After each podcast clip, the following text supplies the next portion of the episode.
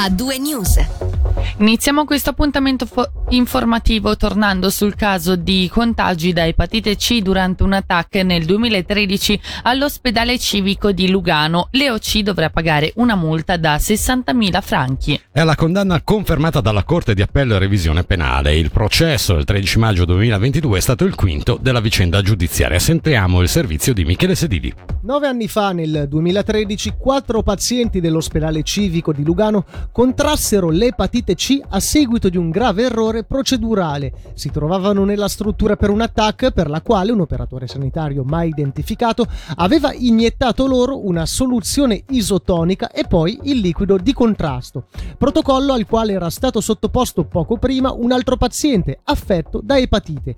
Non riuscendo a trovare la vena con la siringa, l'operatore aveva infilato di nuovo l'ago, ormai contaminato, nel flacone multiuso, infettando così alcuni dei pazienti successivi. L'errore ha successivamente spinto l'ente ospedaliero cantonale a proibire i contenitori multiuso e optare per il monodose gli è costato una multa da 60.000 franchi. La decisione presa in prima istanza, come riportato in una nota stampa, è stata infatti confermata dalla Corte d'Appello e Revisione Penale.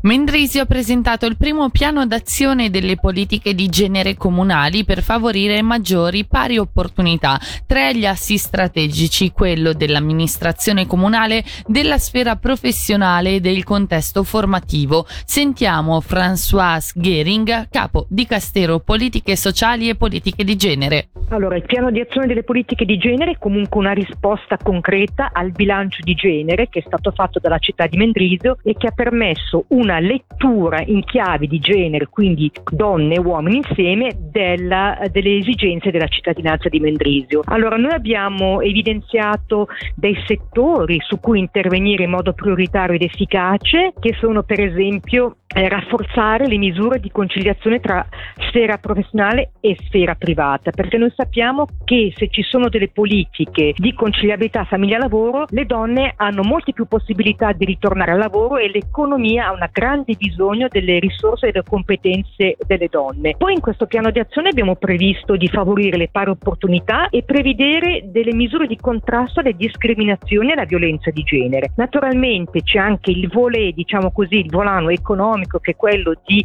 sensibilizzare sulla responsabilità sociale delle aziende, che tra l'altro è anche un grande cantiere a livello cantonale e poi chiaramente anche molto importante contrastare gli stereotipi di genere in ambito formativo. Tra gli obiettivi che ci siamo prefissati in questo piano di azione è anche quello di intervenire sulla formazione e sull'educazione nelle scuole, perché noi ci rendiamo conto che parlare dei problemi che creano gli stereotipi tra uomini e donne è un discorso che si può fare anche da quando si è piccoli.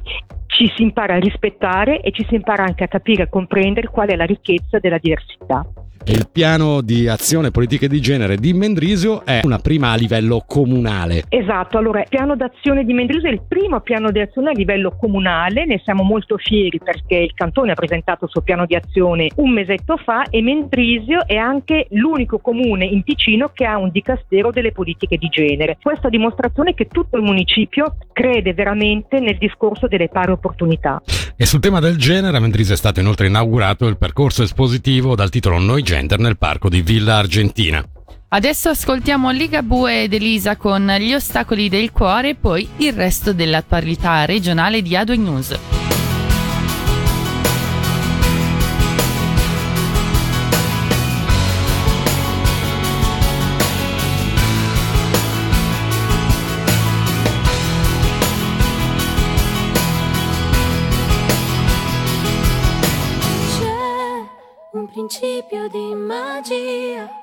Fra gli ostacoli del cuore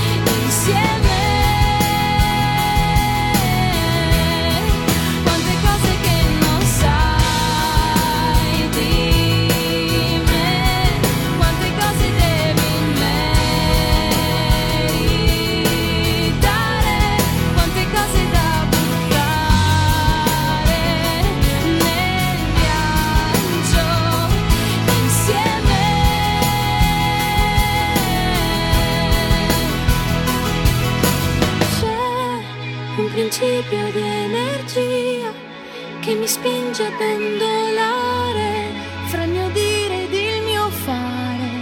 E sentire fa rumore, fa rumore camminare agli ostacoli del cuore.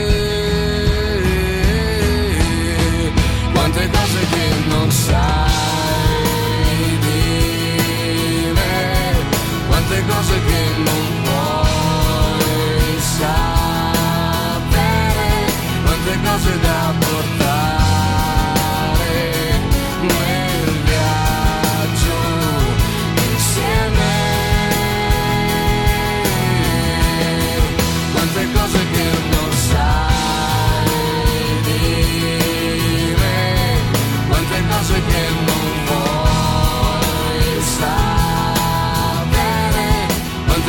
E dopo Elisa Ligabue torniamo alle notizie della nostra regione qui ad A2 News su Radio Ticino e lo facciamo con la cronaca giudiziaria. Esatto, perché oggi è stata condannata a tre anni e tre mesi di carcere una donna che nel 2021 colpì al volto un amico con un oggetto di vetro, causandogli la quasi completa perdita dell'occhio destro, nonostante le tre operazioni a cui si è sottoposto. I fatti risalgono all'11 settembre 2021 dopo una serata di eccessi tra alcol e droga culminata con la lite e l'aggressione nell'appartamento dell'uomo. Le testimonianze della vittima e di una terza persona hanno portato la Corte delle Assise Criminali a riconoscere il reato di lesioni gravi. Tre ha detto il giudice Mauro Ermani i motivi che hanno portato la donna a ferire gravemente una persona a lei cara. Un disturbo borderline, la dipendenza da alcol e droghe e il sentimento di tradimento e abbandono che, come in altre occasioni, ha fatto riaffio- riaffiorare il suo difficile passato. La donna è anche stata condannata a una pena pe- pecuniaria di 1200 franchi per ingiuria e danneggiamento. Quella sera ha infatti insultato l'amico, messo a soqquadro l'appartamento e rovinato delle automobili. I danni ammontano a più di 20.000 franchi. Dovrà inoltre risarcire la vittima per torto morale, stimato in 30.000 franchi. E voltiamo pagina, uno studio dell'Università di Losanna presentato oggi a Bellinzona ha rilevato le alcune delle caratteristiche di candidati che sono riusciti ad ottenere un seggio in Gran Consiglio alle elezioni comunali cantonali ticinesi nel 2019. Ad essere determinante naturalmente la campagna elettorale, che però in quasi un ventennio ha subito grandi trasformazioni, specie con l'avvento del digitale. Sulle tendenze nell'ambito della comunicazione politica sentiamo Oscar Mazzoleni, direttore dell'Osservatorio della vita politica regionale dell'Università di Losanna, intervistato da Federica Bassi. Permangono nel tempo, se pensiamo a riunioni, a comitati, a, a, comizi che caratterizzano pressoché tutti i candidati al Gran Consiglio e questo in, con grande continuità. Dopo ci sono dei cambiamenti, cambiamenti, vediamo le interviste sollecitate dai mezzi di informazione diminuiscono nel tempo e questo sicuramente riflette anche una trasformazione del panorama mediatico ticinese. Vediamo la crescente presenza e importanza dei manifestanti manifesti murali, vediamo anche eh, l'uso dei social evidentemente che cresce, vediamo anche l'emergere eh, nel 2019 con forza diciamo dell'uso eh, o del contatto che ormai viene a crearsi con i consulenti d'immagine, si tratta di una, di una minoranza ma che eh, in qualche modo in, cre- in crescita di candidati al Gran Consiglio che si avvalgono di consulenti per le relazioni pubbliche e che denota un mutamento delle campagne elettorali ticinesi. Sul tema torneremo tra poco in uno spazio dedicato dove approfondiremo anche il rapporto tra campagna elettorale e organi di informazione.